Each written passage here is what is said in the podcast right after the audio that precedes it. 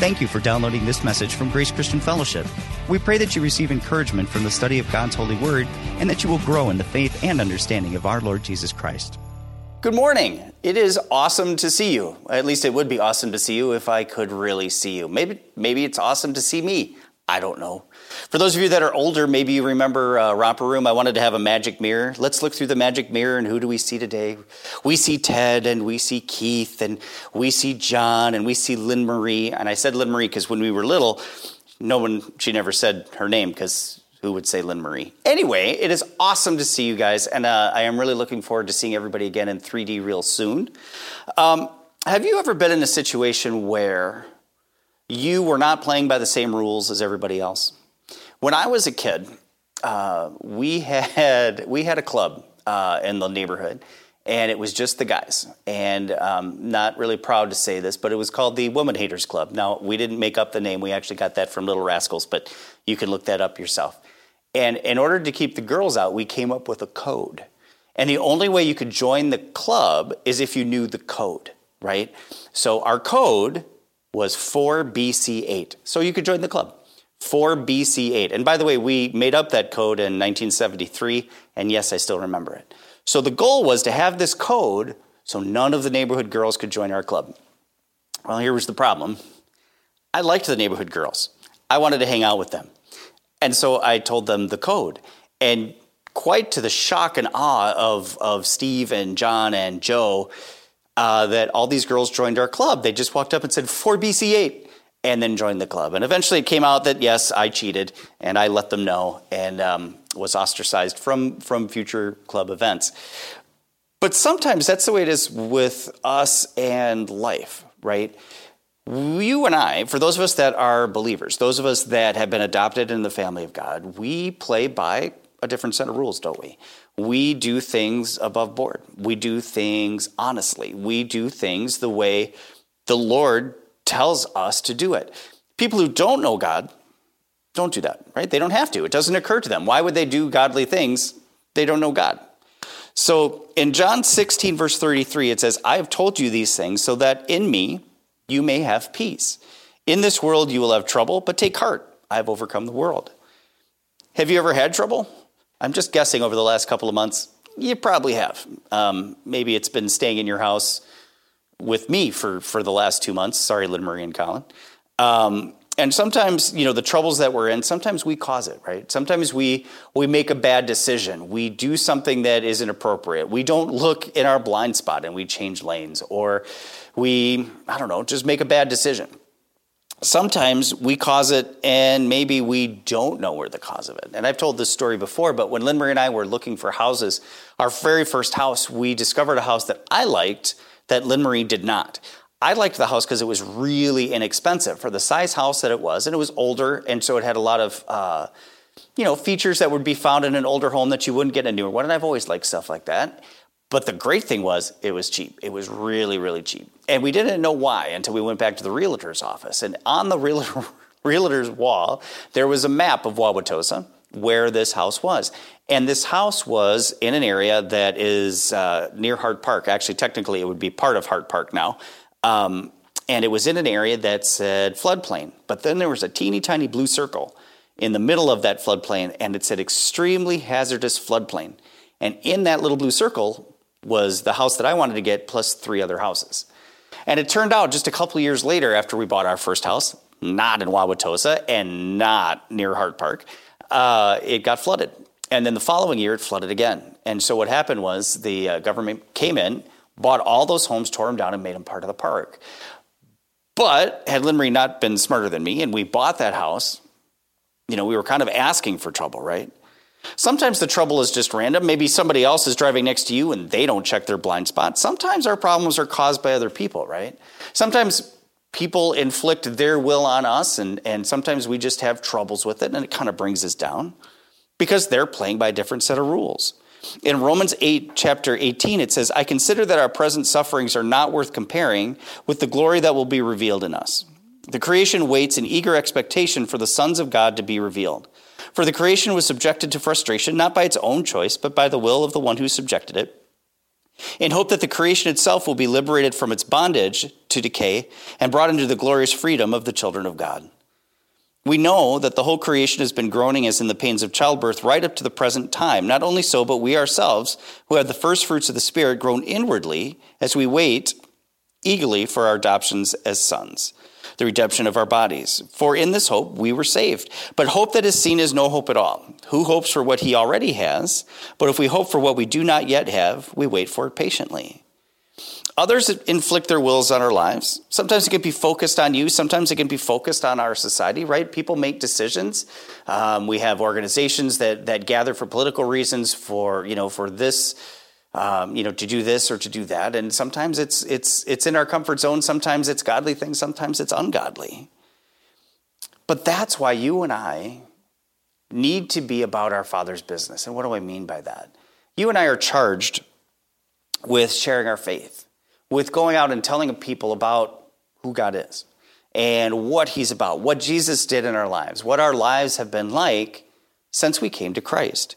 In 1 Peter chapter 2, it says, Therefore, rid yourselves of all malice and all deceit, hypocrisy, envy, and slander of every kind. Like newborn babies, crave pure spiritual milk so that it may so that by it you may grow up in your salvation. Now that you have tasted that the Lord is good, as you come to him, the living stone, rejected by men, but chosen by God and precious to him, you also, like living stones, are being built into a spiritual house to be a holy priesthood, offering spiritual sacrifices acceptable to God through Jesus Christ. For in scripture it says, See, I lay a stone in Zion, a chosen and precious cornerstone, and the one who, and the one who trusts in him will never be put to shame.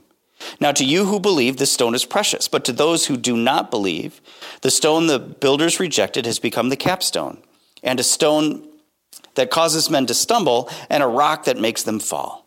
They stumbled because they disobeyed the message, which is also what they were destined for. But you are a chosen people, a royal priesthood, a holy nation, a people belonging to God, that you may declare the praises of him who called you out of darkness into his wonderful light. Once you were not a people, but now you are the people of God. Once you had not received mercy, but now you have received mercy. So once we were not God's people, right? We were like the people that we know now that don't know God. We were at one time inflicting our sinful will on the Lord. We were making decisions for our life, for, for things that we wanted to do, things that we wanted to have, and we were doing that without the benefit of knowing God. And some of us made good decisions. Some of us were nice people. Some of us were good people. Some of us not so much, right? You made decisions concerning yourself, things that you wanted to do, things that you wanted to have. And maybe those desires were good, but you went around it, you went about it in a bad way. You wanted to get that job, so you made somebody else look bad. You wanted a certain thing, and so maybe you cheated on your taxes a little bit to get some extra cash or whatever. It's all water under the bridge for you and I know, right? For those of us that know Christ, we are forgiven and we understand that. But we need to understand that all of us come from that. Now we make godly choices, right? Now we should be doing God's will and demonstrating that will, showing his light reflected in us. So when we want that promotion, we don't need to make anybody else look bad. We just do the best job that we can, right? When we want to have that thing or there's something that, that we want to do or want to have, we know that we are responsible for saving the money. We don't cheat God in tithes. We, we don't cheat on our taxes. We work for it. We save. We put money away. We do things in a way that reflects well on God because that's who we represent. In Matthew 28, verse 18 and 19, it says, Then Jesus came to them and said, All authority in heaven and on earth has been given to me. Therefore, go and make disciples of all nations, baptizing them in the name of the Father, and of the Son, and of the Holy Spirit, and teaching them to obey everything I have commanded you. And surely I am with you always, to the very end of the age. You and I are responsible. You and I are responsible. We are responsible for making disciples, for going out and sharing who God is, right? It's not anybody else's responsibility. It's not Pastor Frank's, it's not Pastor Jim's responsibility, it's ours. It's everybody's. There aren't special people with this special calling, right? It isn't, it isn't Andy Gavin's job to gather huge crowds and, and introduce them to Christ, although that's what he does and that's what he likes to do. It is up to you and I to do it. We don't get an out. It's up to us to spread the word so other people can make godly choices. so that others can help change the world one heart at a time. For long, I've been a believer for a very long time, and I've seen some things, and we've done some things, not here at Grace or at Beth Messiah, but as a, I don't know, as believers in general, as a, as a global thing. Over the, over the centuries, over the years, we've tried to legislate godliness. We've tried to pass laws in order to make sure God's will is done. The whole, um, um, we, Christians were responsible, were responsible for prohibition, right? For making the sale of alcohol illegal.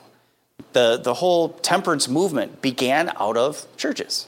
And so our job was to save people from alcohol, or at least that was the thought at the time. And so we pressed legislators to outlaw alcohol.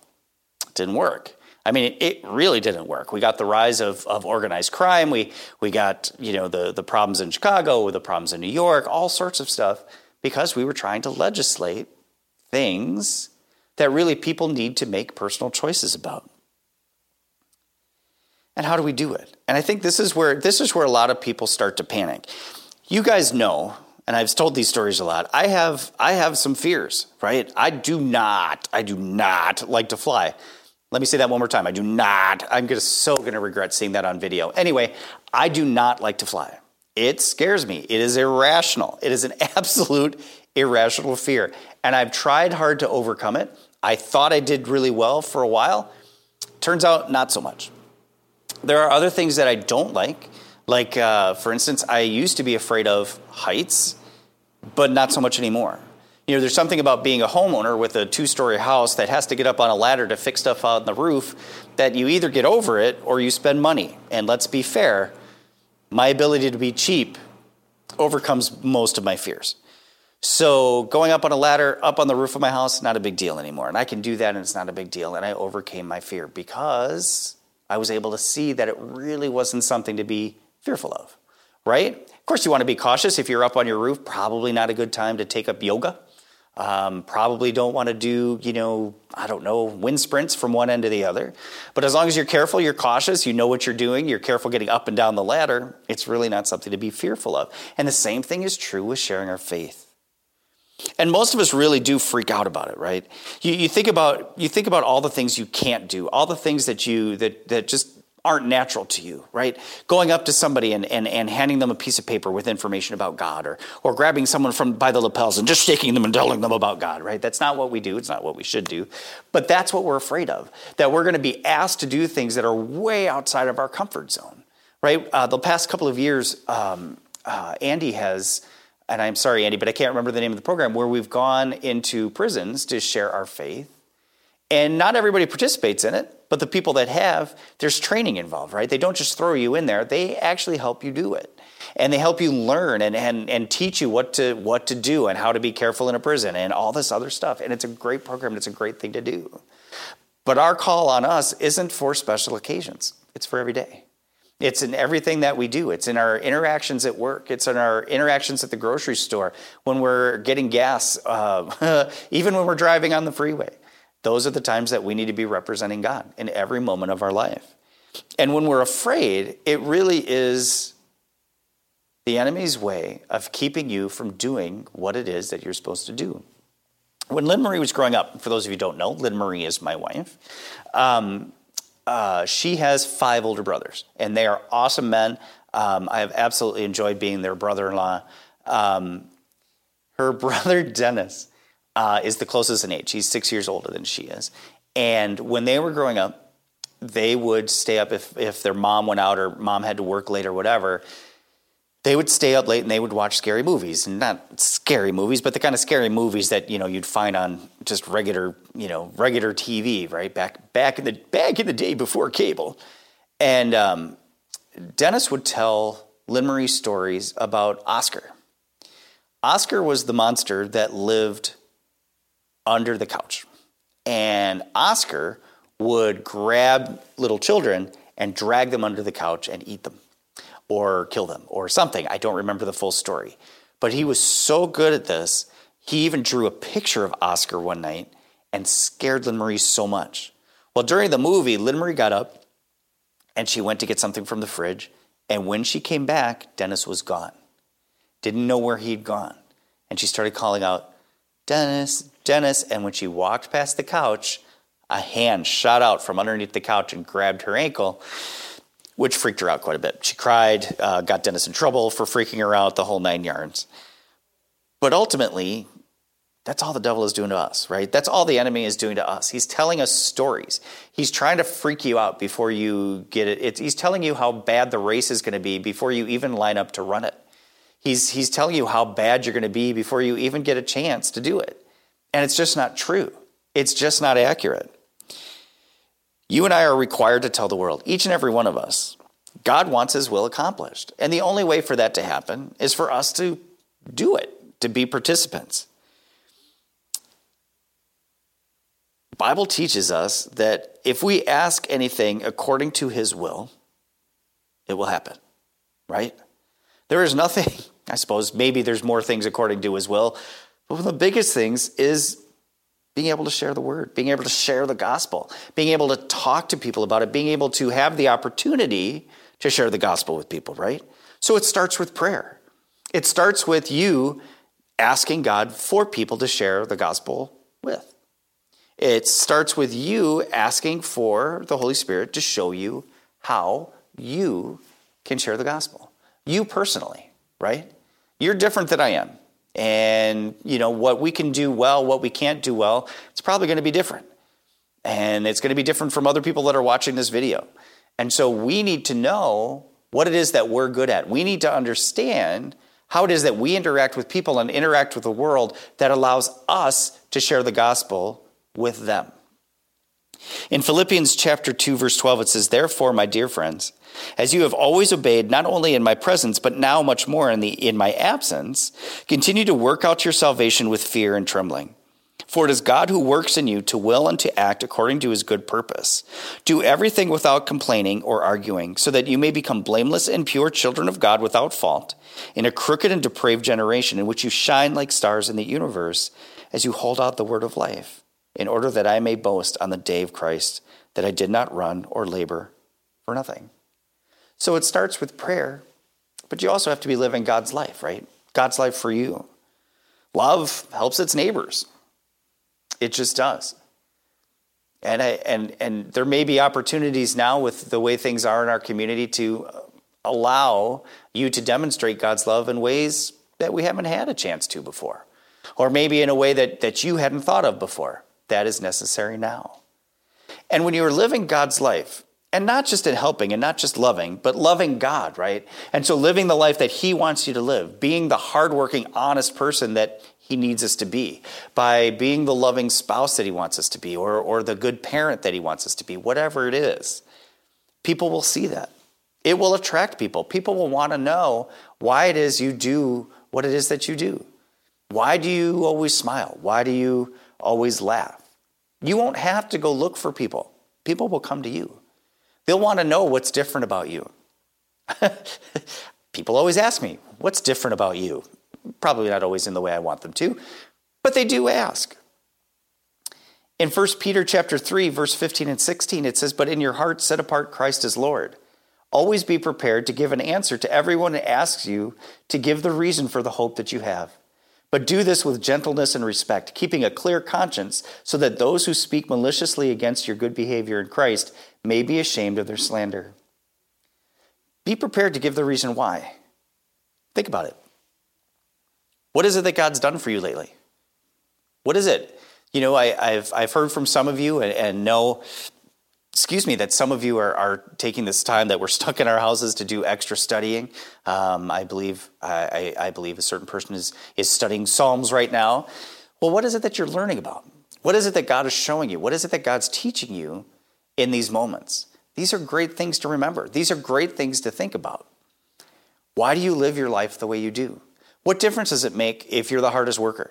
What difference does it make if you won't lie? What difference does it make if you do things to make sure that you reflect well on God? What difference does it make? People are going to want to know. Why are you so different?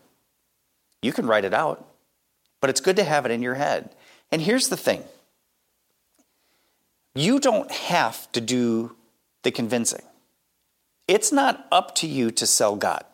It's not up to you to convince someone to become a child of God. That's the Holy Spirit's job. The Holy Spirit has come to, to convict, right? Not us. And so we show, the Holy Spirit draws, and we can lead them. But it's not up to us to convince them. You don't need to know all the answers. You don't even need to know most of the answers. You just need to know some of them. And people will come to you, and you'll have a reason. Why are you as happy as you are? Why is it do you always laugh ridiculously? That's the one I get most. And I do laugh ridiculously. And I'm pretty sure you guys are still hearing my laugh, even though I haven't seen you in two months. It's supposed to be really nice this weekend. Open your windows. I think the wind is going to be out of the west. I'm sure my, my laugh will just waft in from Waukesha. You can all hear it and smile. But it is up to us. And it's not a suggestion, it's a command. And people right now, it's funny. Um, I work in the life insurance industry. And for a long time, the life insurance industry has been stagnant. Oddly enough, over the last few months, people have been thinking about life insurance more and more. They understand more now the purpose of protecting their family financially in case someone passes away. Well, I will guarantee you that people have been thinking about eternity a whole lot more these past few months. And you and I have the answers. You and I can point them to the one person that knows, the one person that cares, the one person that can do something about their eternity. So they don't have to worry about it. They can think about other things, but they don't have to worry about their eternity. When you were young, did you ever do something you weren't supposed to do? Before I came to Christ, that's all I did. uh, a lot. And um, I was not a good student. I was a smart kid, but not a good student. Um, I decided that seventh, eighth, and ninth grade, I would do other things other than homework um, or schoolwork or pay attention or turn things in or read stuff. And um, my grades suffered as a result of it. And uh, I was grounded for seventh, eighth, and ninth grade. And when I when I say grounded for seventh, eighth, and ninth grade, I did get summers off for good behavior. Um, but on a daily basis, my job was to come home from school, nobody in, nobody out. I couldn't go hang out with my friends, and I was to do whatever schoolwork was assigned. No TV, nothing um, I made the choice of continuing to not do my homework, to not do anything, even with these punishments. It became a battle of wills, and it turned out I was a stubborn idiot. But anyway, that was my job. That's what I did. Well, in Milwaukee Public School, and I don't know if it's still like this, but but back back in my day, report cards would come out every six weeks, and I was grounded every day. But when the report cards came out, it was special for me because then it just reinforced that I was still failing. It was still reinforced that I was not the student that I should have been. And it would get particularly bad at home. So, what did I do? Well, they would mail the report cards home. So, I would intercept them and I would throw them out. Now, I know that every child thinks that maybe their parents aren't the smartest people in the world that maybe, you know, you know better than your parents. But here's the thing. My dad has a PhD. He was a commanding officer in the military. Um, very smart man. He could count to six. And he knew the report cards came out every six weeks. He knew when they were coming out. He knew the beginning of the marking period, the end of the marking period, and approximately when the when the report cards would be coming in. And somewhere, I don't know, it must have been eighth grade, he just got tired of it. And so it came time for the marking period. The report card came, and I threw it out. My dad came home literally that night, looked at me and said, Hey, have report cards come out? Did we get your report card today? I said, No, sorry, Dad, didn't see it. Must have gotten lost in the mail. And he said, that's okay. I went to school and I got one. That was a bad day for me. it, was a, it was a very bad day for me. But I knew I was just prolonging the inevitable, right? If I had stopped to think about it, it may have made my Thursday better because the report card didn't come on a Thursday, but it was going to make the following weekend that much worse when it showed up. And it just, and, and what it was that I had done wrong and everything else that I did that I had to fess up to, it just made my father angrier. It's not that different with us. There are consequences to our actions and our inactions with our Heavenly Father. We know that God loves us infinitely, but whether He's pleased with us or not, that's up to us. And there are consequences if we don't do what God has for us to do. And the problem is, it's not just consequences for us, right? It's consequences to the people that we meet on a daily basis. It's the, it's the people that we meet that we don't share the gospel with that have the worst consequences. When I was in uh, New England with Covenant Players, and again, I probably told this story a gazillion times, but um, I was walking down the street and there was a woman. Uh, this was in, in Maine. I don't remember what town in Maine anymore, but she was sitting on the front stoop of her house and she was smoking a cigarette. And I walked by, and the Lord, I believe wholeheartedly that the Holy Spirit said, You need to go you need to go witness to her. And I, I totally no. And I went into the drugstore to do what I had to do. And the Holy Spirit said, I really need you to go uh, witness to her. And I, and I, I refused. I, I had stuff to do. I was, I was embarrassed. Isn't that sad? Isn't that sad? Um, but I, I said no. And I was waiting in there for other people. And Holy Spirit said, I want you to go witness to her. And finally I relented and I went out. She was gone. And obviously, that was in 1989. I still regret it. I still feel guilty about that. I still pray for that woman because I don't know if she came to Christ or not. I don't know if she's still alive or not. And I'm not going to give up. And I hope someday that my prayers worked and somebody who was more willing to be a tool of the Holy Spirit did their job that I was unwilling to do. Because I don't want to bear the consequences of that person not being in heaven. And these are things that we can do every day and especially now, right? Um, I went grocery shopping last week and uh, wearing a mask. And I, I, I wish I, I was going to wear it tonight. I was going to show you what I look like so you could see what I look like when I'm shopping. Um, it's not pretty. It's not good. And my glasses steam up and it's not good. And, um, but I had a great time um, grocery shopping because nobody was being nice to each other.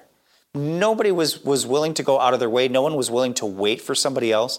The lines to get out of the grocery store were incredibly long and it was confusing and people were skipping. I had the best time letting people go in front of me. I had the best time letting people get past me in the, you know, pulling my cart back and letting them do their shopping beforehand. And, you know, obviously I couldn't, people weren't all that willing to let me help them load their groceries because they don't want to be touching their stuff. But it made other people's days better. And did I get to talk about God? No. But I'll tell you what, I had more opportunities, or at least the possibility of an opportunity by doing things like that than I would have by being a jerk, right? So look for ways. And all you have to do is talk about what God is doing today. And it should be as natural to us as when you and I talk. If I asked you, if I if, if we were back in church today and I walked up to you and said, What's God doing in your life? You'd have an answer for me. Or, or if I asked, hey, why are, you, you know, why are you so happy today? You'd have an answer for me. It's no different than anybody else. It's no different than anybody else. You and I need to make good, godly decisions about what we do, what we say, and how we do it. Because there's a world that needs it. In 1 John chapter 5, verse 1, it says, Everyone who believes that Jesus is, is the Christ is born of God, and everyone who loves the Father loves his child as well. This is how we know that we love the children of God by loving God and carrying out his commands. This is love for God, to obey his commands, and his commands are not burdensome. For everyone born of God overcomes the world. This is the victory that has overcome the world, even our faith. Who is it that overcomes the world? Only he who believes that Jesus is the Son of God. That's us. And we need to introduce more people to it so it can be them too. Help them see. Point them in the direction. You don't have to do the convincing. You don't have to do a sales job. That's not what we're about. We're about pointing out the reality of what God is doing in our life, period. And it will work wonders because the God of wonders is behind it. Let's pray. Father, as always, I thank you for who you are. I thank you for direction. I thank you for help. I thank you for your love. I thank you that that regardless of where we are in our walk, how long we've known you, how long we've been with you, that there's always something new to know. There's always something new to glean, something new to share with other people. And Father, help us to focus outwardly in a world that needs you. Help us to focus on the on the individual people that we meet, the, the individual touches that we have on a, on a regular basis, Lord, on a daily basis, the people that we run into at the, at the gas pump or at the grocery store, Lord, help us always be a good representative of who you are and of your kingdom, Lord. We thank you. In Jesus' name, amen. Now may the Lord bless you and keep you. May the Lord make his face shine upon you and be gracious to you. May the Lord lift up his countenance on you and give you peace. Peace that only the Lord can give you. Amen.